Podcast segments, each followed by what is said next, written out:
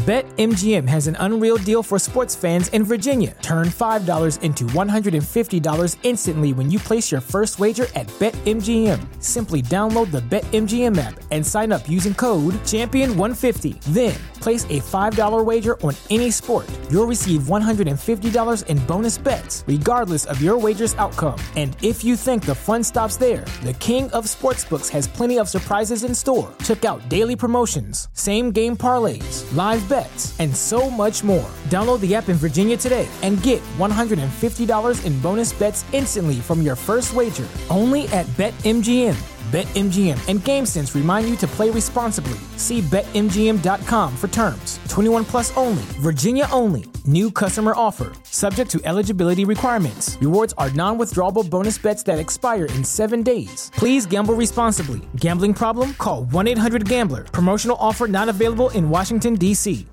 You know that fresh produce is the best produce. That's why at Kroger, we invest in local farmers to bring you seasonal picks that taste fresh from the farm good, like sweet corn, refreshing watermelon, and juicy peaches. So whether you're a delivery lover, a picker upper, or you shop in store, your local produce always tastes 100% fresh, or you get a 100% refund guaranteed.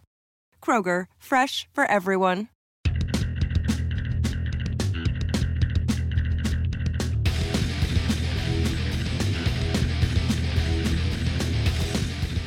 Hey, everybody, and welcome to In the Clinch, the MMA podcast on the Fight Game Media Network. I'm Paul Fontaine. Alongside me, as always, Ryan Frederick. And I feel like I haven't done this in a long time. And I guess that's because I haven't. uh, I normally do a show on Wednesdays on our uh, on our Patreon, and I sat this one out because I was traveling all week. Uh, and as probably most of you know, I was in uh, Dallas for WrestleMania uh, you know, in Ryan's neck of the woods. We never did catch up. Ryan's a pretty busy guy, and uh, especially on the weekends. So, uh, and actually, you know, even though we say Dallas, you're in Fort Worth, and that's you know, it's a bit of a haul. I think you said 45 minutes there and back, or like Yeah, I each mean, way. So I mean, Four, ju- We're talking 42 miles, and then when you add in all Yeah. all the people that live in the Dallas Fort Worth metroplex, which is you know four million, four million traffic. Yeah. you know traffic can take can it could take me from my house. It could take me sometimes an hour and a half just to get to to where everybody to the Omni where everybody was staying. So Yeah. so it it could be a pain getting over there. We had a, I, I, you know, the night for you to come would have been Sunday night. Uh, that that was fun, and uh, I would have. It would have been nice to actually have someone to chat with at uh, at the. Uh, we were, I hung out at the bar um, after the show, and you know most of the wrestlers were there. I shouldn't say most. A lot of the wrestlers were there. Um, in fact, and a lot of you know friends of the wrestlers and stuff. I imagine there was probably another party somewhere else that, you know, I if I dug hard enough, I could have found out where it was. But I Yeah, also had my daughter in the hotel. Yeah, it's probably up, probably up in one of the ballrooms, like like like it normally. No is. doubt. Yeah. Oh, actually, yeah. In fact, I know exactly where it would have been. Actually, now that I think about it, and I, if I had a thought hard enough, I probably would have figured it out. But Yeah. again, I wasn't invited. So Yeah, yeah. Um, La- last time, last time WrestleMania was in was in Dallas. I was invited to the to a little private party. It's usually it's usually it's always in a ballroom, Third the- floor ballroom, at, right? at the The hotel, third and, there- floor. and there's security Yeah. there that makes sure you have you have the proper wristband and proper thing to get in. Well, I had that. You did? I had that, so I probably could have gone in because I had the friends and family wristband. Yeah, um, and and in fact, they they even I think they had like the post show catering and stuff, and it was right in the section we were in. But we uh, we because we kind of hung back just to avoid the traffic, and actually getting out of WrestleMania wasn't bad at all. Um, we um, it took us I'd say we got out of the building at about eleven fifteen, and we were at the hotel by ten to twelve. Yeah. So you know, forty minutes. That's will- not too bad. I will say y'all did catch a lucky break with uh, MLB delaying their their season a week because this would also been Texas Rangers opening weekend over there against the Yankees. So I mean, Oh, my. shit! Friday, Saturday, Sunday they would have had an, an additional sixty thousand people at the at the ballpark, which which you you, you saw the ballpark where you were were from. It's you know literally right right across the the little the little river. So there. was that the was that the problem we had six years ago? Is that no, why it was so no, bad? that that new stadium that new stadium wasn't there wasn't there, and they weren't. oh, okay, weren't- okay. The new stadium, but it wasn't there, wasn't there yet. And, It was uh, just that we had eighty. We had eighty-five thousand last time. Yeah, and this time it was 85,000 It was and- sixty. Yeah, and they were doing. I think that was when they were kind of starting the construction on the new new ballpark, and everything over there hadn't quite been quite been as Right. the area is a whole lot more built up in the five years since the five or six years since the last WrestleMania. Yeah, but we, we had a good time. Um, check out my uh, social media uh, at Paul Ace Fontaine. I posted a bunch of pictures. Uh, my daughter Emily got to meet a ton of people, including the person she went there to meet, which was the highlight of the weekend for her. Um, the uh, the first night, she she was a trooper. She made it through the whole show, and I think that was a longer one. Um, although, well, I shouldn't say she made it through the whole show. She made it up until the main event, and then she lost it, and we had to leave. So we actually missed. I missed Stone Cold's first match in 19 years. I was there live. I was. I was, you know, I, basically, if you look at the the um, the lay the, it's hard to describe. I'd say there's ten rows of floor seats, and we were right behind that on a riser. So we had like an excellent view of the ring when there wasn't people standing in front of us, and um, that's how close I was to the ring, and that's uh, where I would have saw. But my daughter takes first priority, so uh, I had to leave, and uh, I did see everything up until the match started, and then as soon as the match started, the place went nuts, and that's where Emily lost it, and uh, she just couldn't handle the noise, so we we decided to leave, and then we also beat the traffic, so um, that that was like the first night we first night was a breeze. We just drove it because nobody was leaving that stadium while Stone Cold was wrestling, so yeah, we we got right out like right away. Um, but yeah, and then the second night though, um, I mean, she'd already seen Becky, she'd already seen Bianca, she'd already seen. Uh, she made it through the first match because she likes Riddle, and uh, and that was it. And after that, 15 minutes in the building, she'd start crying, and then my daughter would take her to the back, and then she just kept coming back and forth, and and I managed to catch almost the whole show, but she saw only bits and pieces of it, and that was fine. But if we ever do this again, I'm only doing one night with her because two nights she can't handle. But uh, yeah, so that that was my weekend, and uh, I drove home from Dallas. I left Monday morning, and we're recording this on uh, Tuesday night. It's now 10 o'clock, so I got into the car at about nine this morning, and I drove almost 12 hours. I mean, we you know obviously made a few stops to eat and gas and stuff, but it was a long day, and uh, I'm here to record this show. And uh, luckily for me, uh, there isn't a ton to talk about, but we do have a really big show coming up this week that uh, we're going to get into in a second here. Um, and we'll, you know, we got some news. Uh, but first, we'll start with our We Got to Talk About segment. And I'm coming into this blind, Ryan, because I've been, uh, I, I, you know, I've been driving for two days, and I, I, I'm kind of completely out of the loop on social media, uh, MMA. So, what do we got to talk about in terms of uh, MMA this week? Well, luckily, luckily, it seemed like the world of MMA took WrestleMania weekend off because there was just not a whole lot happening. But, but for we have to talk about segment, we're to go with the most notable thing of the past week, which is probably Jon Jones uh, talking on social media about how he's awaiting a fight offer and he's planning on peaking to be ready to fight in June or July.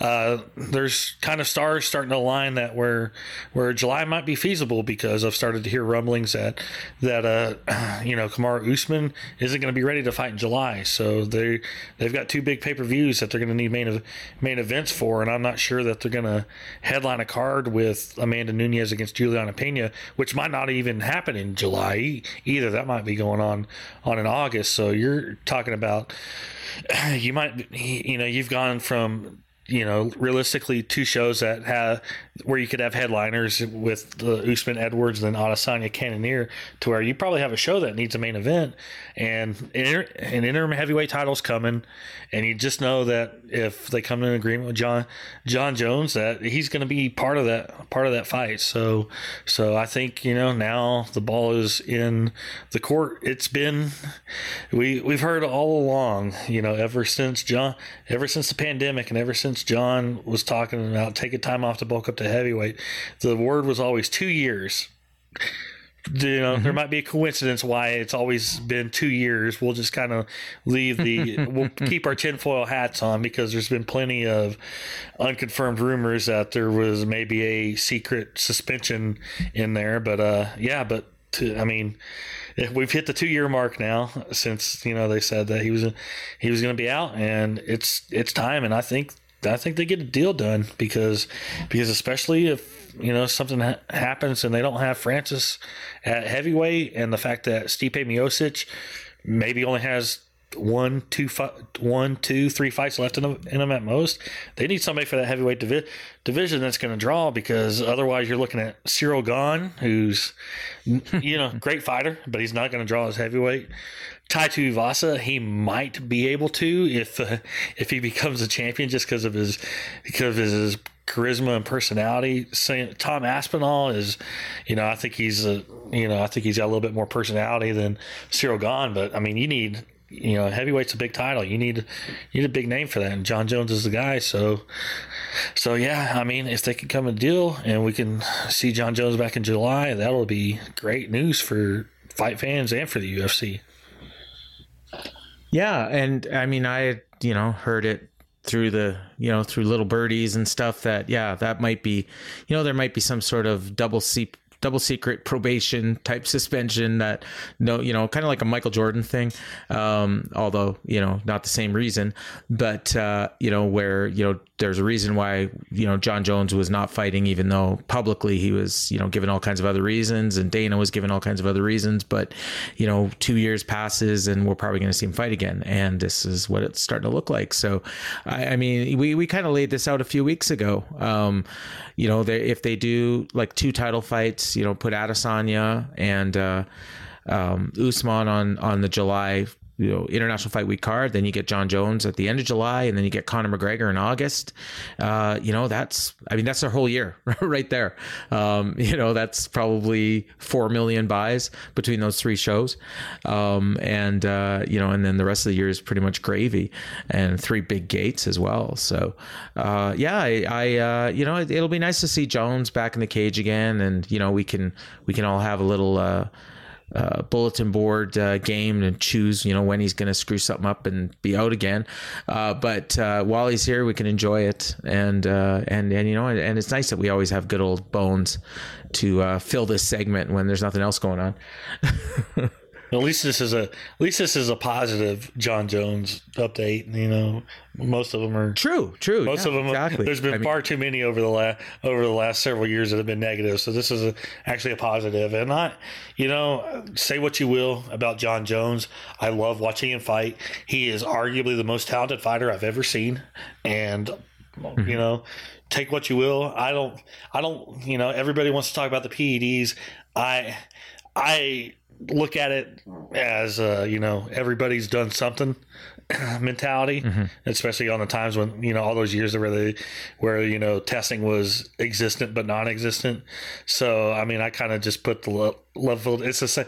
To be honest, it's the same way I look at baseball through the late '90s, early 2000s. Mm-hmm. 2000s. You know, you, you just have to assume, assume. You know, assume the worst. I mean, it's it's shitty to say, say, but you just have to assume everybody, everybody. You know, one of those. You know, you're kind of innocent until proven guilty kind of th- kind of things. So. uh so, but yeah, but I mean, I still think almost the other think, way around, actually. Yeah, uh, yeah guilty, guilty, until proven innocent. Yeah, guilty until proven yeah. innocent. That's what I'm kind of in, kind of. Yeah. But uh, yeah, but yeah, I don't think I don't think the steroids made Jon Jones a better pure fighter. I think the talent was already there, was always there. They just maybe you know maybe yeah maybe I mean, made him a it, little. It helps bit, you train Maybe, make, yeah. make you train harder, but also some of the other stuff, you know, that he was also doing, you know, takes it out of you. So it's probably, probably, you know, if you, you know, if you took any kind of steroids and then you start mixing that with cocaine and other use, it probably levels it out a little bit. so no doubt, no doubt. I mean, I guess if you can train harder, it's going to improve your cardio, and you know, you can make those arguments. But at the end of the day, if you're not already an elite fighter, you're not going to be a dominant champion like he was. Yeah. So I mean, and, and again, you don't know that the people he was in there against weren't doing stuff too. In fact, they probably were. It's the Barry, it's the Barry Bonds situation. Barry Bonds yep, was exactly. before all the before all the fingers started being pointed at him. He was already going to go down as one of the greatest baseball players of all time, and and now you know even mm-hmm. after all this, you you still argue he's the greatest of all time. All time, you know. I don't and I don't really care about what yep. these guys these guys did because it's just it's yeah, it is what it is. No, for me it's for me it's the other stuff. You know, like the you know the the cocaine and the you know DUIs and the running away from you know you know yeah. like uh, hitting a woman and trying to get out. You know all that stuff. To me, that's the stuff that tarnishes his career, yeah. not his in ring career, but his out of the ring career. Yeah. So I mean, he's not a great person, but a lot of people aren't great people. Michael Jordan was, you know, by his own admission, not the greatest person in the world, but he was the best basketball player that ever lived. So, um, you know, arguably. Um, so yeah, that's uh, that's great news. So hopefully we'll get an announcement soon. I mean, it's it's already April, so we probably know by the end of the month if he's going to be fighting in July, he'll he'll want a full camp. So, um, you know, that's 10, 12 weeks. So, uh, yeah, we should hear something soon. And uh, good for him, good for UFC, good for us. Um, and speaking of big fights, we've got a big card this weekend with uh, UFC 273 uh, back in Jacksonville, which where it all began again uh, when they uh, when they came back from the pandemic, and that was the first place because Jacksonville, as far as they're concerned, we never had a pandemic. Um, they filled up a stadium, and you know before we even had a vaccine, pretty widely available, and uh, here we go, and we're you know we're kind of out of this now, and uh, they're back there and good for them and they're getting a big card because we got the two title fights we got the return of Khamzat we got a whole bunch of interesting prospects on the card and we'll get into some of those fights uh, but headlining the show is a featherweight championship match um, Korean Zombie, uh, I believe this is his second title shot. He got a shot at Jose Jose Aldo like ten years ago. Yeah, um, uh, UFC 163, yeah, nine years ago. Uh, yeah, UFC 163 in August of 2013. Yeah, wow, and he's only fought three six times since then uh, yeah, in nine years. But that you know well, he had that military duty, he had the injuries. Military duty, yeah, military duty injuries. Yeah. Yeah, so but he's back. He uh, you know, he's won 3 of his last 4. The only loss was uh, you know, a close decision to Brian Ortega. And uh, you know, and he's a guy like, you know, you could argue that, you know, other people maybe deserve it more, but um, you know, he's a popular guy. It's a it's a good fight. It's definitely a legitimate uh, title fight. Um, I mean, because the only the best other option would have been Holloway, and Volkanovski's you know quote unquote beat him twice. Um, so you know it's a fresh challenger, and uh, you know we've got a bunch of interesting featherweight fights coming up that should determine the next uh, challenger, whoever comes out of this. And uh, yeah, and it's uh, I mean I, I kind of wish this fight was either in um, you know, in in in Korea or in um, you know New Zealand or Australia, because I think this would that would be even bigger over there. But but this you know this crowd's gonna love this, and uh, this show's gonna do it's gonna get. I mean, it's not gonna do bonker numbers on pay per view, but it's gonna do all right. And uh, what what how do you break this fight down, Ryan? So I mean, Alexander Volkanovski. This is to me, this is his his chance to like prove that he's legitimately top three pound for pound in the world. It's it's a fight. It's a fight that he's wanted for years because and because the the zo- Jung the zombie he's all he's never in a bad fight. He's and he brings yeah. out he seems to be one of those guys that brings out the best in all of his competitors just because of his fight fighting style. I mean, there's I mean we've seen we've seen guys like Yair Rodriguez and and Brian Ortega, you know, and others that he's fought who have been kind of in some you know so so you know, moderate to boring fights. But whenever they fought the zombie, like those fights are just absolutely incredible. So zombie will he's he brings something just like it. There's just something about him when you're watching him. It's like you can't take your eyes off of him because he's just it's there's it's something it's it's like a it's a unique charisma is that he they has because it's just he can take a beating a beating and just keeps coming. And then and then he's always he's always playing offense. He can always find a find a finish. He's so unique with his on the ground. I mean he's had some crazy submission submissions. Uh his fight with dustin poirier that went down in 20 12 is one of the most underrated all-time great fights if you have never seen mm-hmm. that fight or if it's been a while since you've seen that fight i highly suggest going back and watching that because it's just a absolute classic and just and i mean he's never in a boring fight, and he brings out the best best in his in his opponents. And I think you know for Volkanovski to clamor for that fight. You know, you know he he was going to fight Max Holloway, but Holloway wasn't cleared at the time of, of the booking. But I mean, Volkanovski immediately pointed like, "I want the zombie." He want because that feel it's just something about if you beat the Korean zombie, it's like you've know you know you can handle anybody so it's just mm-hmm. such an interesting matchup, and Volkanovski is so damn good, and I don't think he gets the credit for for being as good as he is. And that Ortega fight in September was just absolutely uh, it was an incredible fight fight, and you saw Volkanovski bounce back from being in trouble, and the guy's twenty three and one, and he's won twenty straight fights, and you know he's ten and zero oh in the UFC. It's just he's incredible, and and I really think this is my most this is the fight I've been most looking forward to in the month of April. April. April talked about it when we did the question thing last week. Put it in my mm-hmm. column, mm-hmm. and I just I'm so looking forward to the, this fight, and I think it's going to be I think it's going to be a fight of the year contender. To be honest, NFL Sunday Ticket is now on YouTube and YouTube TV, which means that it just got easier to be an NFL fan, even if you live far away. Like maybe you like the Bears, but you're hibernating in Panthers territory. But with NFL Sunday Ticket, your out of market team is never more than a short distance away specifically the distance from you to your remote control. NFL Sunday Ticket, now on YouTube and YouTube TV. Go to youtube.com slash presale to get $50 off. Terms and embargoes apply. Offer ends 919. No refund. Subscription auto renews. What's up? It's Kaley Cuoco. When it comes to travel, we all have a happy place. I just went to my happy place. I just went to Maui, and it was truly amazing. Priceline has always been about getting you to your happy place for a happy price with deals you really can't find anywhere else. Like up to 60% off select hotels in Costa Rica or five-star hotels for two-star prices in Cabo. Go to your happy place for a happy price. Go to your happy price, Priceline. I wouldn't be surprised. Um, I mean, I picked the Khamzat fight obviously as, as, my one that I was looking forward to, but I'm, you know, it's not to say I'm not looking forward to this one um, because, like you said, I mean, I think a lot of people overlook Volkanovski because, you know, he had the two close fights with Max Holloway, the second of which, you know, most people think that Holloway won, um, and uh, you know, and the first one was real close as well. But I mean, the guy's beat you know, he's beat Holloway twice. He's beaten Brian Ortega. He's beaten Jose Aldo, Chad Mendes, Darren Elkins. You know, that's his last six fights. Um, that is, I mean, there's nobody, I don't think, in any weight class that has that uh, quality of opposition that they've beaten in their last six fights.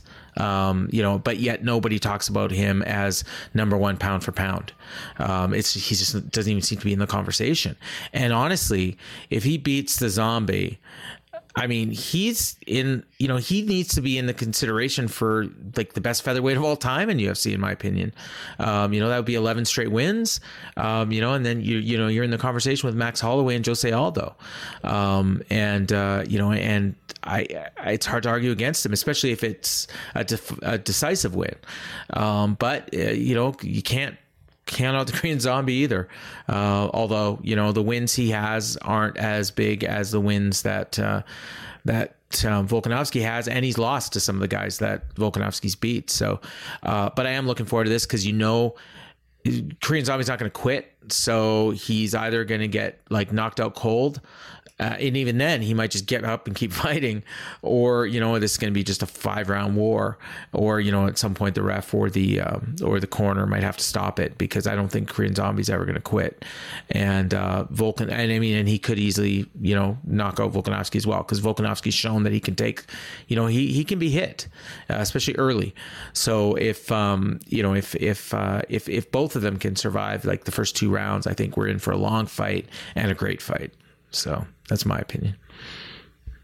Yeah, yeah, um, yeah. So, and next up, we've got a rematch uh, for the UFC bantamweight title. It's the interim champion Petr Yan against the uh, undisputed champion Aljamain Sterling. Of course, Aljamain Sterling won the title in their last fight, but he was losing the fight, and then he got DQ'd because of an illegal knee, and Petr Yan.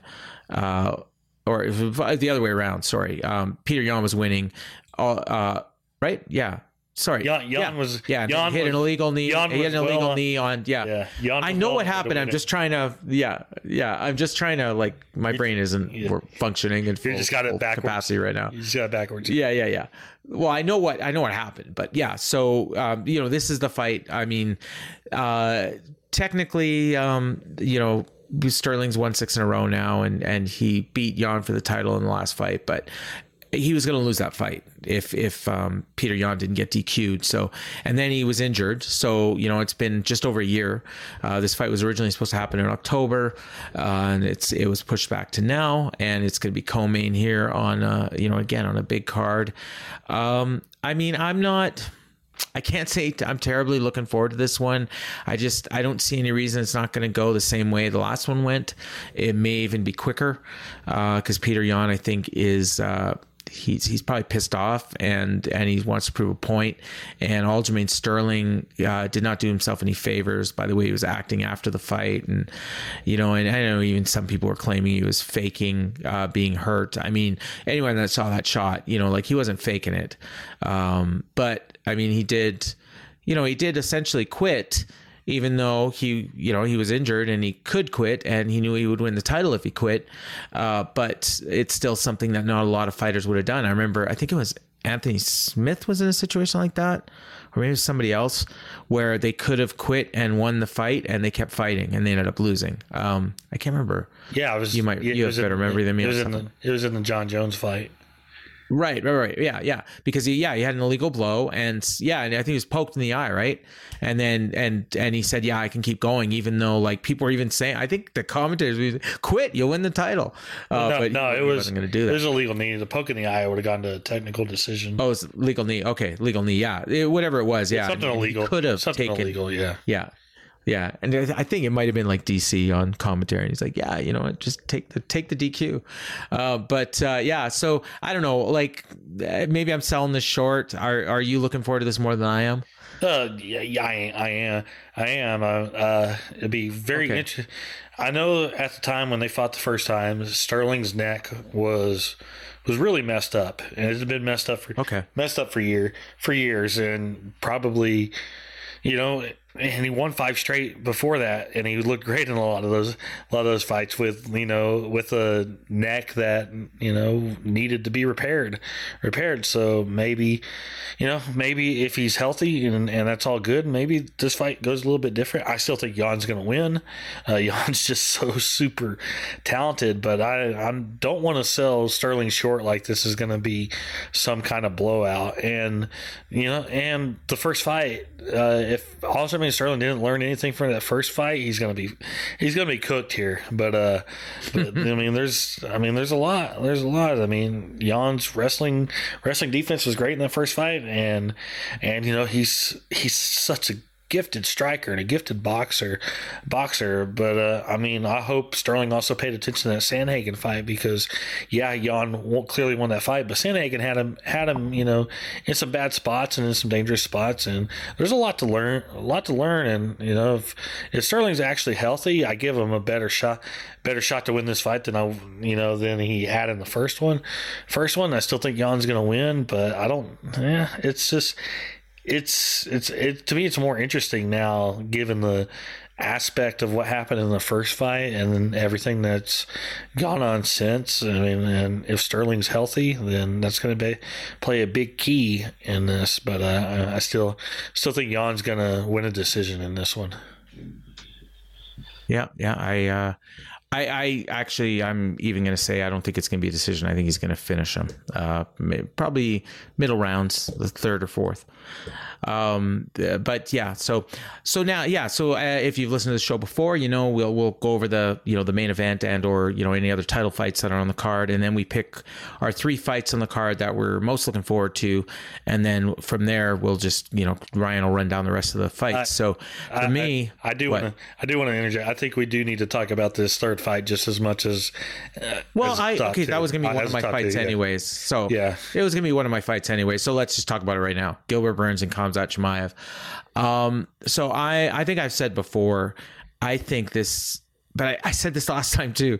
Um, I think he's a big step up in competition for Khamzat and maybe too early. I mean, you said it many times when they kept trying to book that Leon Edwards fight.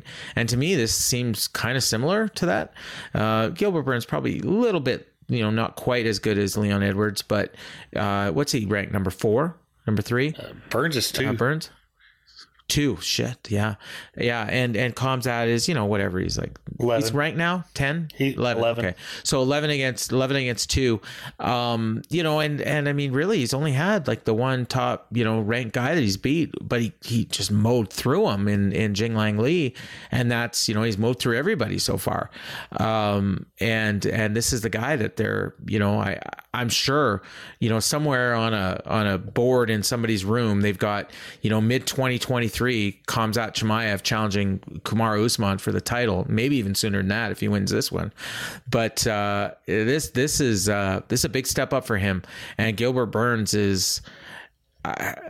I don't I don't know what to say. Like I, it seems to me a bad matchup, but uh, maybe you see something that I don't because I just this is not the guy I would have put him in there with. Yeah. Okay. First thing. First thing I want to I want to go go over. I know you had a busy weekend and might have been off social media. Maybe didn't see.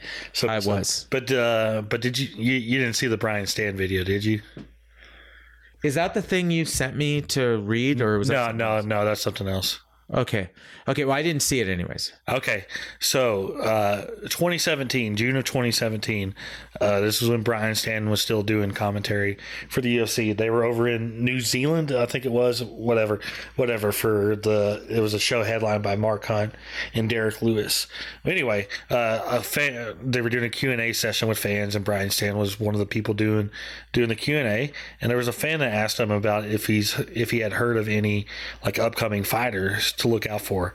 Now remember, this is in June of 2017, so this is almost five years ago.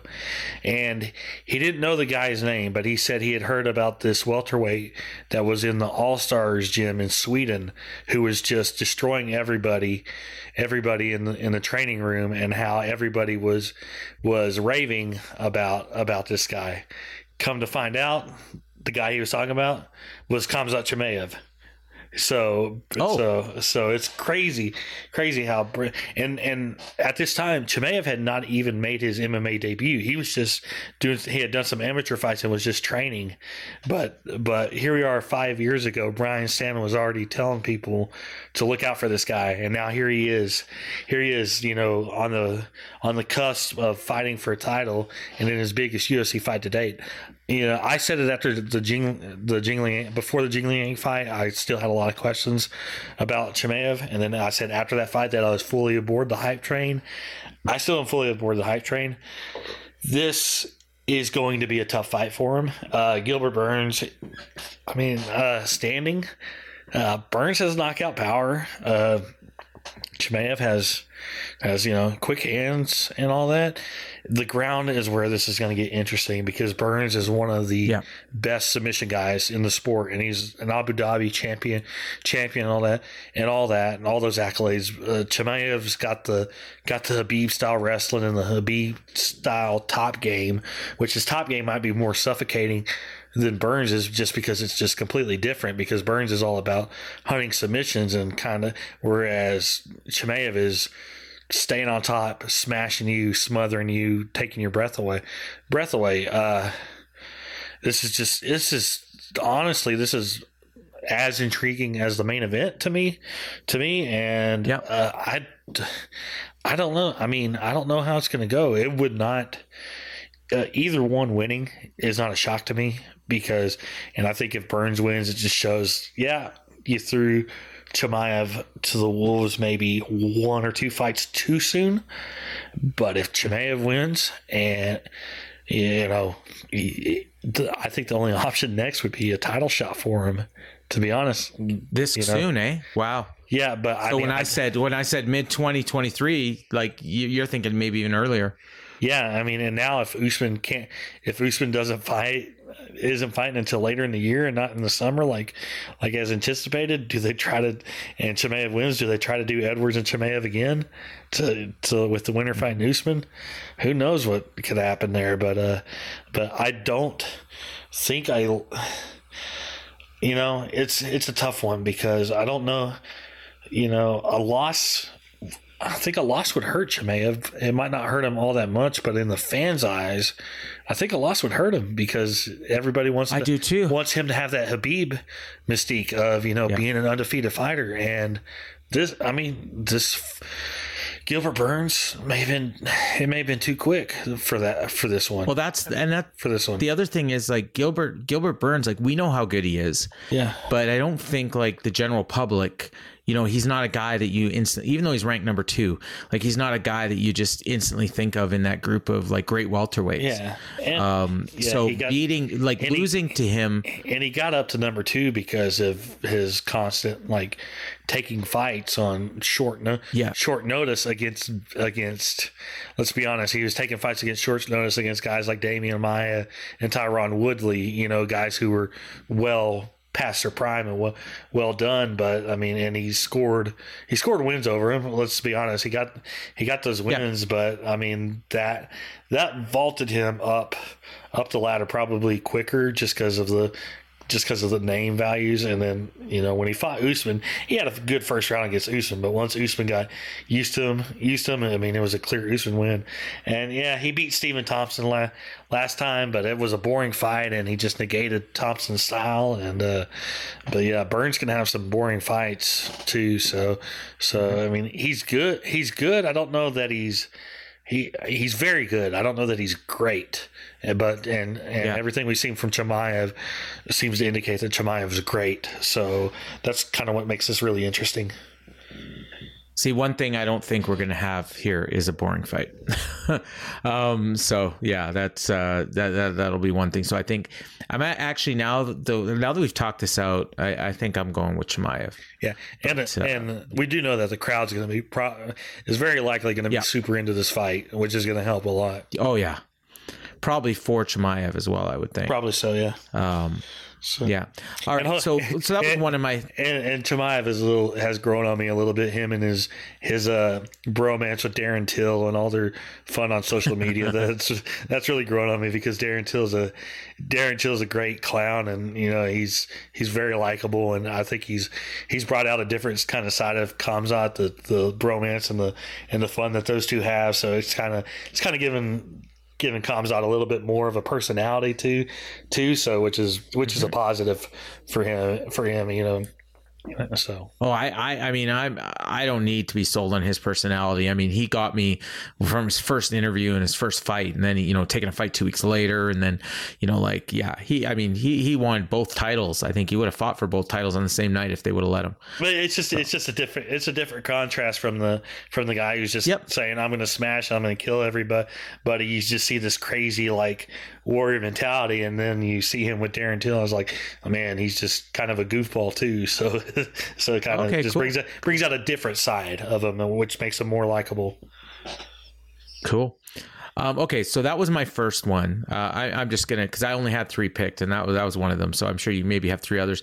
So my second one, I'm gonna go to the prelims, and it's a guy that we saw in the contender series uh, who um, had like a super quick finish, uh, and he's a Canadian guy. Um, Mike Malott uh, making his UFC debut against Mickey Gall um, at welterweight, another welterweight fight. Um, uh, this one, I think this one's going to be a lot of fun. Um, it could probably end in a submission and probably fairly quickly on one hand. And, and Malott is a guy, if I'm remembering right, this is the guy that had cornered like a whole ton of fighters like in their career. So he was like totally comfortable uh, fighting, even though, you know, most of those guys, it was their first time in that kind of environment. And, uh, and he's 30, so he's a little bit old be making his UFC debut, but I think he's an interesting prospect at 7 1 and 1 and uh, should. Um, you know, uh, probably he's going to get a win over Mickey Gall. But if Mickey Gall gets the win, then you know that's uh, another prospect like CM Punk that he you know, derailed. um, so that that's my that's my one, and then my second one, my third one is uh, on the main card: Vince Pichel and Mark Madsen. Um, Madsen's eleven and zero, but I, I didn't think he looked that great in his last fight, and uh, Vince Pichel is, you know, he's like he's like 50 but he's he's like a young 50. Uh, he's like 39, but um, you know, but he's uh, he's won three in a row and seven of his last eight, which is like kind of crazy when you think about it because you don't really think about Vince Pichel, but uh, it's a tough tough one for Mark Madsen. And I'm surprised uh, this they made this fight. So, um, you know, they're not- they're well. I'm not surprised they made this fight. I made this fight. That's true. That's true. You did. You that was exactly the name you said, and it was funny because you said something like, "Oh, I think you should fight a young guy," and then then you said Vince Pichel, Yeah. and it's like, but you know, he's young in fighting years. They, yeah, they fought. They fought on the same card back in August, and they both Yeah. won. And, and to me, it just made too much sense to to book them against each other next. And I was suggesting that on the on the show and in my column, and you know, sure enough, hell, Lo and behold, they made it. lo and, be- lo and behold, lo and behold, my suggestion, which when you know, which gets run by certain people, it, it Yeah. came to fruition. Yeah, but I mean, uh, Madsen is a guy, you know, who, uh, you know, he's the pride of Denmark, and uh, you know, former Olympian. I mean, that's his nickname, the Olympian. And uh, but I mean, he, you know, he struggled to beat Clay Guida in his last fight, and in fact, you know, it was a split decision. Um, and uh, you know, he he's going to have to win here, or the hype train's over. Uh, so that's a lot of pressure. And with Pichel, he's kind of got nothing to lose. He's kind of free rolling, as we like to say. And uh, you know, and and I'm just totally interested in that. So, um, anything you want to add on the Mickey Gall Mike Malott fight before you go on to your three? not, not really. I haven't looked uh, Malott up very much yet. Yet I'm still kind of working Okay. on my preview. So, so I do think it's an interesting, interesting fight. And then, on you know, back on Pichel and Madsen for a second. Second, I just want to point out Vince Pichel having, you know, one of the best nicknames in all of mixed martial arts. Yeah, So from hell, right? Vince from Hell Pichel, like, like that's just Yeah. that's so great. So just Was I was right on Malott, right? Like he's the guy. He's the guy that corners everybody. I think so. Uh, Team think- Alpha Male. I think so. I, I I can't remember off the top of my head. Okay, all right. Well, you'll you'll let us know in the preview column that you're doing this week. Um, okay, so what are your three? Okay, uh, first I'm going to go with the featured prelim welterweight fight, and mainly for the A side of this Yeah. fight. But Ian Garry against Darian Weeks. I mean, this this is a showcase fight for Ian Garry. We we uh, rem, you know. Hopefully everybody remembers him from the Madison Square Garden card where he got that first round knockout over Jordan Williams, and he was talking about how he's, you know, Conor McGregor was the first wave of Irish fighter, but he's the next wave of Irish fighter, and everything about him screams that he's a future title challenger, title challenger, possibly future champion. Uh, he moved from his training camp from uh, from Ireland to Sanford MMA there in Florida for this one, but I mean he's a fantastic striker. He's undefeated. He's got everything you're looking for in a in a prospect and a future challenger. And uh, I mean, this is going to be another showcase showcase for him. He's nicknamed the Future, and that's an apt nickname nickname. And I think he's what only like 22, 23, something- 24. 24, but yeah. still. 24 yeah, Yeah, just 8 turned and oh, 24 like, yeah. yeah. 8 and 0 and uh what is it like almost all knockouts like Yeah, yeah. almost all fin- like five knockouts one submission two decisions it's just i mean that's the that's a guy that you got to keep your eye on uh, my second fight uh, i'm gonna go with the other main card fight that we haven't brought up but it's a very interesting fight strawweight fight uh, mackenzie dern against tecia torres uh, dern's coming dern was probably a win away from a title shot when she lost to Marina Rodriguez in October. Dern needed knee surgery going into that fight. She had surgery afterwards. Uh, she said that it affected her performance. You know, that's what everybody always sa- says when they're hurt. You know, nobody knows for can never. You can always take that stuff with with a grain of salt because everybody's hurt. But uh, yeah, she had won five in a row since then. Had looked good since she came back from from giving birth. Uh, you know, aside from the loss to Amanda Ribas and uh, Tecia Torres, she's had you know, she's had a roller coaster UFC career. She, you know, I think she won like six of her first seven with the only law. Lost to Rose. I mean, was on the cusp of a title shot. Then she lost four straight. But when you lose, but when you look at who she lost to, she lost to Jessica Andrade, Joanna, uh, uh, uh, uh, Weili, and then uh, uh, uh, Rodriguez. No, uh, was it Rodriguez? Somebody. Uh, I think so. I think so. Yeah, Rodriguez. Yeah, that's right. That's right. They both lost to Rodriguez, and then she's won three straight since then, and she's looked just as good as ever. And she's on got a whole lot of momentum, and I think the winner of this fight is going to be you know in a title eliminator next. So it's a pretty big important fight. And then uh, my last fight to look forward to is actually going to be the opening fight on the card. It's a bantamweight fight. Julio I had a feeling you're going to pick that one. against Daniel Santos. Arce's a he's an action fighter. He's always he's always in some exciting fights. Uh, Daniel Santos is making his debut. He's a ten and one guy, but he's from Sh- Shootbox. Uh, he hasn't fought since 2019. 19 was 27 years old. He's an exciting fighter. Fighter. He's got knockout power. He's got submissions. Seven seven finishes in his ten wins. Uh, you know he's he's a really strong prospect, and yeah, that should be a really fun fight. To and that's a hell of a fight to kick off a card. Yeah, no kidding. Julio Arce. That, that tells you it's a deep card. Um, all right. So uh, there's only a few fights we haven't gone over, but uh, why don't you take us through the rest of them? Okay, so for our four early prelim car prelim fights that'll be on ESPN Plus, uh, opens the night opens off up with the bantamweight fight between Julio Arce and Daniel Santos that we just talked about. Then we have a strawweight fight. Piera Rodriguez making her UFC debut against Kay Hansen, who's going back down to strawweight. Uh, then we have a middleweight fight. You know, a guy that we've talked about a little bit here, Anthony Blank Hernandez. Fluffy. You- Fluffy. I- Yeah. I was wanting you to do your fluff, fluffy thing Hernandez. Yeah. fluffy thing. Yeah. Uh, he's uh, he's fighting Josh Fremd. Uh, there was a whole lot of changes, middleweight changes. Hernandez was supposed to fight.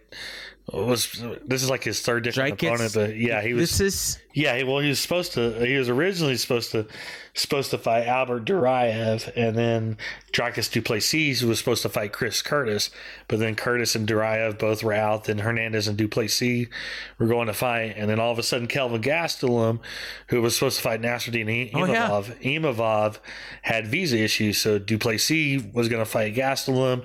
They got Fremd, who was on the last episode of uh, Dana White's Looking for a Fight, so they got Fremd to fight Hernandez, and all of a sudden Gastelum and Duplessis was off because literally, like I think a day or two afterwards, Gastelum pulled out of the fight, and Duplessis is not is not happy about it because he's you know, he is just he's furious about it. He just didn't yeah. yeah, just kind of feel kind of felt cheated out of it because he here he was going to step up against a guy like Kelvin Gastelum on a week's notice, and then Gastelum pulls out two days afterwards, afterwards because of a lingering knee issue. But whatever. But anyway, we got Anthony Hernandez against Josh Fremd. That should be a fun fight. And then the early prelims ends with a heavy fight. Alexei Oleynik against Jared Vanderaa. Uh, Oleynik was supposed to fight Ilir Latifi a couple weeks ago, but it got moved back. But Latifi was still whatever medical issues caused it to get moved back was still van- was still uh, lingering. So Vanderaa steps in like on a week's notice. Vanderaa is coming off a loss to Andre. he does that a lot. Yeah, he's coming off a loss to Andre Arlovski in February, while Oleynik is going for his 60th win. So you know, so that should be that be matches his age. Matches, yeah. Then our uh, main prelims on that are on ESPN. Uh, they kick off with the welterweight fight Mickey Gall against Mike Malott. Then we have a women's bantamweight fight Aspen Ladd against Raquel Pennington. I mean, that's a good fight. Yeah, it's a good fight. Uh, Pennington's taking it on short notice, replacing uh, Irene Aldana. I mean, the big question mark on this will be Ladd in the scale on Friday because she's had some scare. She's had scary weigh-ins at bantamweight, and she she's claiming that everything's good now. You know, working with a nutritionist and trying to get down healthily. But we'll, you know, that's one of those we'll see. So we'll see on Friday how she look how she looks. Uh, then we have a heavyweight fight: Jairzinho Rozenstruik against Marcin Tybura. It's a fight that's kind of flying under the radar, but both these guys need you know are coming off losses, need wins. You know, there could be a knockout or it could be a very boring decision fight. so it, it's kind of one of those that there's it's literally a tale of two possibilities. Either Rozenstruik's going to knock Tybura out quick, or you know it's going to be a drawn out 15 minute kind of uneventful fight. And then of- and then the uh, prelims end with the Ian Garry Darian Weeks fight. And then we have the main card. We already we've we- gone over. Yeah. Yeah, so I and uh, just and so obviously the main card's on pay per view. Yeah. Um, and uh, yeah, and it says yeah, the five fights as it stands right now: Pichel Madsen, Dern Torres, Burns Chimaev, Sterling Yan for the bantamweight title, and Volkanovski, Korean Zombie for the featherweight title. I was just looking. We have uh, one, two, three, four undefeated fighters on this card. So we'll see how many, how many, uh, how many how many of them do you think stay undefeated, Ryan? Let's mini mini game that we usually do at the end of the month. See what is so it's Chimaev, Madsen, Garry, and Rodriguez. Uh, I'm gonna say I'm gonna say three of them. Three, and I'm going to say two. Okay, I'm going to say two and two. Two of them will keep their undefeated record. Two of them are going to. and. I'm saying three because I'm starting to really lean Chimaev over Burns. Yeah, I, think it's I, be I am too. Actually, I think it's to be Chima- Chimaev, Garry, and uh and Rodriguez staying undefeated. see, and I think I think uh, I think Kay Hansen is going to beat Rodriguez, and but yeah, it's, I'm not betting on these. And then the uh, the other one is uh, uh, blah, blah, blah. I'm losing him. Oh, Madsen. Yeah, I think Pichel. I think Pichel is going to be Madsen. So that is uh, that is the show, and that is uh, yeah, obviously on ESPN Plus for the prelims. Uh, the main prelims are on ESPN as well as ESPN Plus, and the uh, pay per views on ESPN Plus starting at 10 p.m. Eastern, as all of them do. So should have a great night of fights. I still haven't figured out uh, when I'm going to watch these because I got a busy day on Saturday, but I will watch and we will be back next week to actually, I guess we'll be, we'll, we'll do something for the Patreon on uh, Sunday, re- recapping this or Saturday night. Yeah, Uh, maybe Sunday. yeah, Sunday, maybe yeah. Sunday if you're available. Yeah, yeah, because I don't think I'm going to be watching this live. Um, I, I got a few things going on on Saturday, so, uh, but we will uh, we will do something Sunday for the Patreon. So we'll be recapping this, and we may even try to find a guest, but I'm not promising anything. Um, so that is UFC, and we got some news, and there is some uh, some big news, and I think the biggest one, it's something we've talked about before. Like Ryan, you said they were working on this, but nothing was quite official yet, and then it was made official this week. UFC 275 is going to be in June 11th, uh, on June 11th in Singapore. Yeah, yeah, the Singapore Indoor Stadium in Kallang, Singapore. They've had shows there before, but uh, this one's interesting in the fact that uh, it's uh, being hosted with support from the Singapore Tourism Board, which is this is basically kind of a similar deal to what what UFC has in Abu Dhabi, where it's basically you know Singapore's paying money for this show for the pay per view, pay per view getting the site fee, getting all these other perks, which you know it's kind of funny, funny how it, it's also kind of a slap of the face to one championship who has the you know the vast majority of their their events in Singapore, but they don't have any sort of kind of similar deal deal with them. But uh, but yeah, it's uh you know pay per view. It's going to be normal normal start time in the U.S., which means the first fight. On you know the first fight on the card will be starting at like six or seven a.m. over there. So, so uh, Well, and that's the other thing. Those one shows, they would start, you know, whatever in a normal time for them. So we were getting them at like five o'clock in the morning here. So um, I wonder how many people are actually going to get to go to those shows. Yeah, I mean, I'm I'm sure the, they they haven't had uh, they haven't had issues selling tickets there. I think they've only I think they've run a show like this, like at, at early morning time, and they didn't have a pro- Yeah. didn't really have a problem getting tickets. And I'm sure they won't. Oh, but I sure they won't remember, here, like so. I. Okay, I, I could have sworn they had done a show like from there before, like a fight night where it was They- like middle of the night here. It started like I four a.m. or I think they've done four four events there. I think the first one was was uh, a normal start time over here, so an early morning there. Okay. and then the other two were in the middle of the night here. Yeah. We don't really see those very much anymore. Um, No, I mean, uh, partially pandemic related, I assume, but um, you know, where I remember those ones where you'd you'd get up at four o'clock in the morning, put on the coffee, and you're watching the prelims. I mean, yeah, it's definitely pandemic pandemic related that we haven't had anything Okay. like that because the la- because I mean the last the last one we had where it started you know super early was December of 2019 and the South Korea show Okay. was Edgar and Edgar and the Zombie. Right. So if we're talking about the pandemic, literally started like two months after that. So we haven't. Oh yeah, So I think once I remember that. yeah, I think once we get once you, yeah, go, Go ahead. ahead. Uh, I was gonna say I remember Edgar Zombie, and I think we watched that fight at like ten o'clock in the morning. Yeah. so, so yeah, I'm I'm always been the one who's been up watching those shows. I watch everything. I watch everything live. So so it doesn't matter what time it starts starts. But uh, Yeah. but uh, yeah, uh, but yeah, it'll be an early start, and uh, I forgot what the hell I was gonna say. That's all right. That's all right. But yeah, big. Uh, and actually, I don't think you mentioned the. F- maybe you did. I don't think you did. The fights uh, right now scheduled. Um, UFC light he- light heavyweight championship. Glover Teixeira, Jiří Procházka. So we have a date and a location for that now. Uh, flyweight championship. Uh, Valentin Shevchenko and Taila Santos. Um, and uh, middleweight fight, uh, Robert Whitaker and Marvin Vettori in a featured fight. One thing I wanted to mention about this, I heard some cri- it was yeah, I guess it's criticism, um, saying that you know like UFC is they should be running more shows in um, the states because you know they're selling so many tickets and then they're going here and meanwhile like they're missing out on you know, fans in the United States are missing out on seeing these fights. Like I don't, you know, from UFC they're making more money doing it this way. Um, you know, and, and in a way, I think it's actually helping their business because there's more pent up demand in the state. So when they finally do go to some of these cities, you know, they're just snapping up the tickets as quick as they can get them.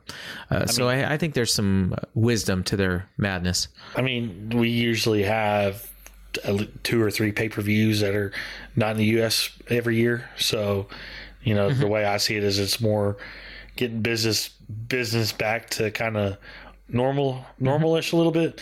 I mean, you usually have a show in Brazil and and a show, you know, somewhere a pay per view somewhere else, you know, whether it's Abu Dhabi or or Australia or New Zealand or something like, you know, like that. So I mean, it's you know, it's the same. It's the same. I mean, they like we said, I don't want to talk about it, but we gotta we gotta get it out of apex, apex, and you know, Yeah. a lot of it, a lot of getting out of the apex is, you know. A lot of it has to do with having some of these overseas markets available to run, run in. You know, as if they can regularly go back to Brazil on a regular basis and and all these other places, then then I think we'll just Canada. Canada, you know, and Mexico, so all that. I, you know, I don't, I don't really know what the holdup is. We know, you know, so, so I, I gotta say, um, I, I, you know, at the beginning of the show, I talked about, you know, going to WrestleMania. Uh, crossing the border was a breeze. Um, so I mean, that's not a factor anymore. I didn't have to get tested. I didn't have quarantine. None of that. It's it's business as usual, pretty much. There's one slight thing you have to fill out this thing called ArriveCAN, and you just upload your vaccine information. So you still have to be vaccinated. So no fighters are fighting in Canada if they're not vaccinated, uh, unless they live here. Um, so, uh, but yeah, it's uh, you know, so they, they can come to Canada whenever they want to at this point, and full no so like no uh, capacity restrictions or anything like that uh, anywhere here, mean, and no masks. yeah. Like, It's like no different though, but I mean, if you're an international fighter in the U- U.S., you can't come to the U.S. without being vaccinated Okay. anyway. Anyway, for, unless Okay. they unless they've changed that, you know, from from when when it was when they made that rule at November-ish or so. We talked about it, you know, when it happened, when it happened, and so I I don't think that rule's being changed. I mean, I think at this point it's you know they're telling people you know if you don't want to get vaccinated, fine, but you're not getting you're not getting fights. yeah. Um, so all right. you'll get you'll get fights when we go overseas, you know. So Yeah, exactly. Yeah. Um. uh, Okay. So we uh last week uh, you mentioned that Brian Barberino, uh, Barberino, Barberina, uh, was on his last fight, and uh, they he signed a new contract. Well, he's agreed to a new contract this week. Uh, any other details on that? That, that I found that in your column this week. Yeah, yeah. I mean, I was, I was basically trying to find stuff to fill fill that column with. But yeah, he uh, did an interview during during the week during the week saying that he talked, you know, he talked about post fight how that was the last fight on his UFC contract that crazy fight with Matt Brown. How he said if he doesn't get a new a new deal, he would just retire. But I think everybody knew he was going to get a new deal, new deal because not only was that fight just an epic fight, the best of the year so far, but Barberena has always been an exciting fight, and he's a guy he's a guy worth keeping on your roster. And uh, you know he had he had a conversation with Dana White, and Dana's like, "Yeah, we're going to get you a new deal." So that's basically the story of that. So he wasn't going to go anywhere. I think Matt Brown might have got a new All deal right. out of it too. So Oh, cool. Uh, you well, know, man, and he was supposed to be retired a couple of yeah, years ago. yeah, he was talking two years going. ago, two three years ago about retiring, and now he wants to do eight or ten fights more. You know, something just that what ha- that, that happens. You know, we see it all the time, all the time in sport. You know, in sports, you kind of start you kind of start losing your passion for a little bit possibly with with struggles and you know other stuff but all of a sudden something happens and it reignites your passion like look at look at look at Tom Brady TB12. Tom Brady Yeah. even Albert even Albert had Pu- yeah. even Albert Pujols was supposed to retire after last year but he's you know he's going one more year you know with Okay, the so you know, oh, sidebar. F my life. I had a freaking uh, baseball draft today, and I was on the road. And for some reason, my ESPN app would not let me connect, even though I have data on my phone. It's the only app I couldn't open. So it's a it's an auction draft, and because I couldn't bid on anybody, um, I got stuck with the the computer picking me one dollar players, and Albert Pujols is on my team. well he's probably going to get a lot of at bats with the uh with the DH being in the National League now so True, true. Yeah, I never thought of that. Uh, but my team sucks. I mean, yeah, it's a bunch of one dollar players. well you Um, know what I had one. I had one keeper, Brandon Belt. Yeah, well, you know what? You know what? You can't always trust. You can't always trust being able to be in good spots to do a draft. Draft No. when you're driving on the road in the United States. So No, Just- no, just no. put- It's not. It wasn't. No, it's it's not. It wasn't because of that. It's this ESPN app. If I'm not in my home, I can't open it. I uh, I don't get it. Like, yeah, I have to be hooked up to Wi-Fi for some reason. Uh, but anyways, uh, but yeah. So yeah, great to see your Matt Brown. Is uh, we're going to see him again because that's always appointment viewing for me. And the the other thing from your uh, column, we had mentioned last week that uh, there's a bunch of cards. You know, if you you just couldn't, you know, you don't want to watch any pro wrestling and uh, you, uh, you just need to watch MMA. There was a whole bunch of shows that featured UFC veterans, and uh, X MMA Four was one of them. And uh, Francisco Rivera. Uh, now that was the guy who uh, went crazy and stabbed his sisters, right? no, that was Erwin Rivera. Is that the guy? Oh, Erwin. Okay, my bad. My bad. Francisco- well, Francisco Francisco lost. was the one who had the uh, USADA four year USADA suspension for right. for tainted and this was his first it- fight back, No, this is like his fourth or fifth back. but he's not getting back to UFC after this. He lost to John Dodson. And Curtis Millender, who was a top prospect in Bellator a few years ago, And uh, lost to uh, And UFC. and UFC. Yeah, yeah, right. He lost to Jared Gordon, so we're not going to be seeing him anytime soon. But the biggest news of the week was uh, Sasha Palatnikov got a big win, so good for him. Yeah. hopefully we, we see him back in the big show at some point. A few other a few other news notes that have happened that I've Yep. found out since Monday. Uh, Sure. Oh yeah, you told me about one. Yeah, Nate. Uh, you know, we've been following the Nate Diaz saga, you know, closely. About you know, especially if you've been watching him on social media, him asking for his release, keeps asking for a fight, a fight. Dana's talking about, you know, he's, you know, it looks like he's going to resign. You just don't know what's going on. But he was in. But anyway, Nate was in uh, Las Vegas this past week, meeting with UFC officials. So maybe, maybe we find out something soon. Maybe we don't. Who the hell knows with Nate Diaz? So, uh, so, So yeah. he he still has one fight left on his contract, right? He has one fight left in his contract. They don't want they don't want to lose him. They want him to sign for more fights. Yeah. You know, he he has this idea uh, the whole i- the whole thing is, you know, he he can get he can fight Jake Paul. That's the only you know, mm-hmm. they, all this talk about boxing, you know, he could fight Jake Paul. Who knows if Jake Paul would actually take that fight because because Nate Diaz isn't some over the hill small, you know, you know U- Mm-hmm. UFC fighter like Tyron Woodley or Ben Askren. Ben Askren, he, you know Nate Diaz would be even though Nate has no professional boxing experience, Nate would probably would be a legitimate opponent for Jake Paul, and we don't. Isn't we all Nate know- giving up a lot of size to Jake though? Uh, no, no. I mean, Nate No? walks Oh, around okay. like I- I 190. Nate walks around 190. Okay, he's just okay. he's just not muscular like Jake and Logan Paul. Logan Paul are. Is is, uh, So- is Jake is Jake smaller than Logan? Because damn, Logan looked big on yeah, WrestleMania. yeah, yeah. I think Jake's smaller than Logan. So Okay, yeah, because Logan looked like he looked like two ten. Yeah, Like he was bigger than the Miz. yeah. Uh, he was really good know. too. Oh, he's awesome. He's awesome. I don't think we're gonna see him fighting anymore. He can make a lot of money in. WWE. He could, he could, he could make a lot Yeah. of money. To, and he's he's nat, he's got that natural talent. I mean, I think that was the first And match he ever he's what worked. twenty four? Yeah, Yeah, like twenty four.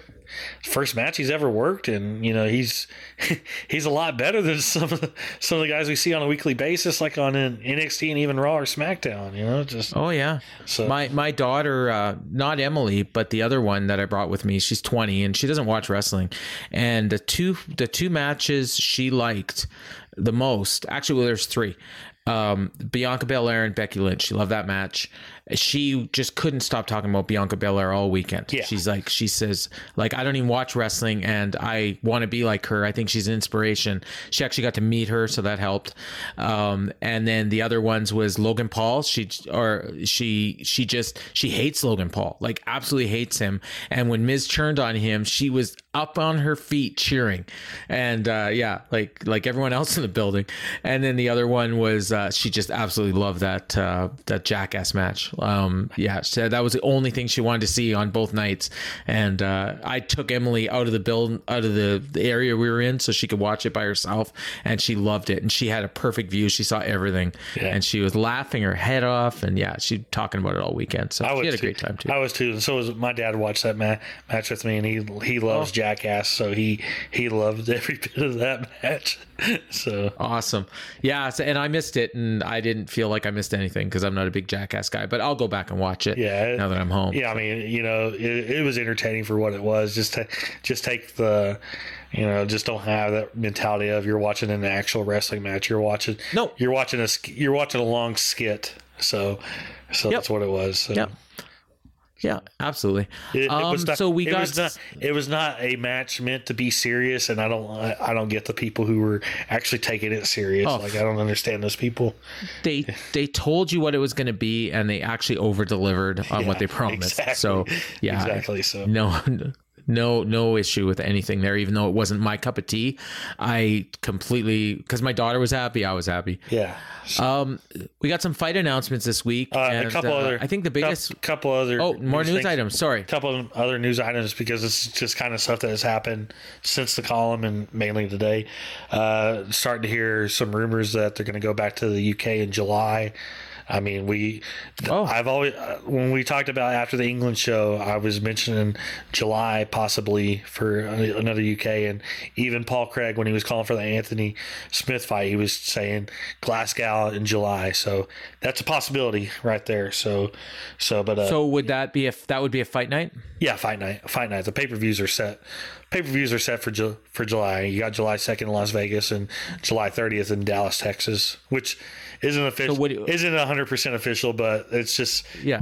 But it's it's about to be hundred percent official. Um, so if you're booking that, if you're booking that Glasgow card, um, and do you, so you have Gla- you have Paul Craig and Anthony Smith, let's say, you know, and I don't see any reason why Anthony Smith would say no to that fight.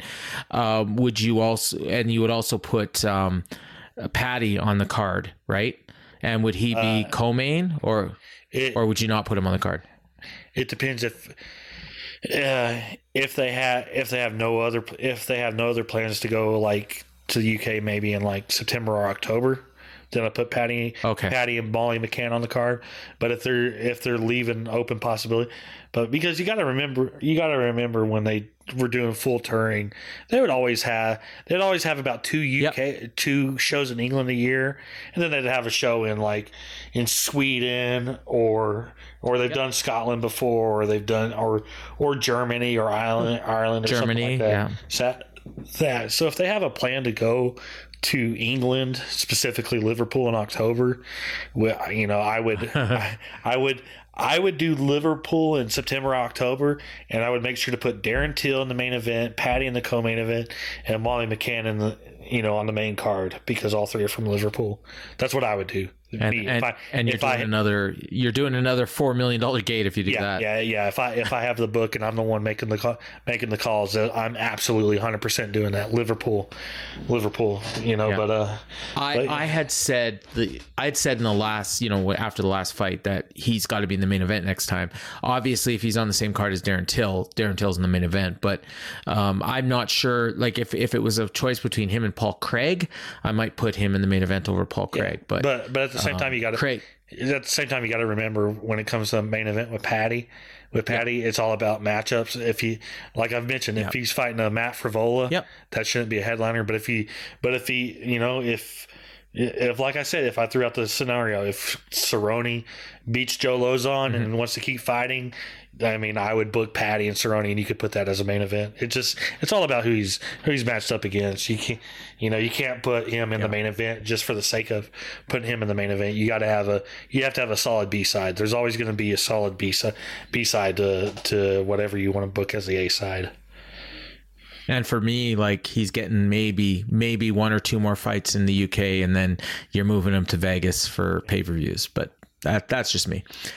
Uh, any other news before we get into and uh, announcements? both it's official both fight night shows in may on the 14th and the 21st they're going to be at the apex that's a awesome. they they've applied for licenses i mean i i Okay. i talked about it you know after after the columbus Yeah, I show know. the columbus show was the Columbus show was was was the ultimate breaking point for me about Mm-hmm. getting the getting these events out of out of Apex. Like that was the final straw. Like like if I was at if I was at going in that show, you know, on a scale of one one to hundred, I was about a ninety eight percent that they need to get out of Apex. Will the Columbus show put it probably at hundred five percent that they need to get out of Apex? but it was already too it was already too late for the May shows. And and like I said, I had heard I had heard the plans were through June first were through June and then probably July was when they were looking at ramping ramping up because they have other stuff going on the Apex. They're going to be doing Dana White's Contender Series. They they filmed a slap fighting thing over the weekend there there. So they're they're doing other they're starting to do other things with the Apex. And you know, like we said, it's, it's a it's a company worth ten billion dollars. It's it's doing all their home games in a practice facility. It'd be like the it'd be like the L.A. Lakers doing all their home games in their practice Yeah. facility. It's just um, it's a bad idea.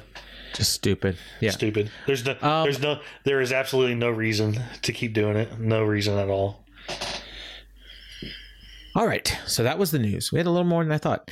Um, so fight announcements. Uh, for me, the biggest one uh, was the Bellator middleweight title fight. Uh, they're they learned their lesson from uh, Austin Vanderford, and they're putting another unbeaten prospect in there against Gegard Mousasi to get his ass kicked.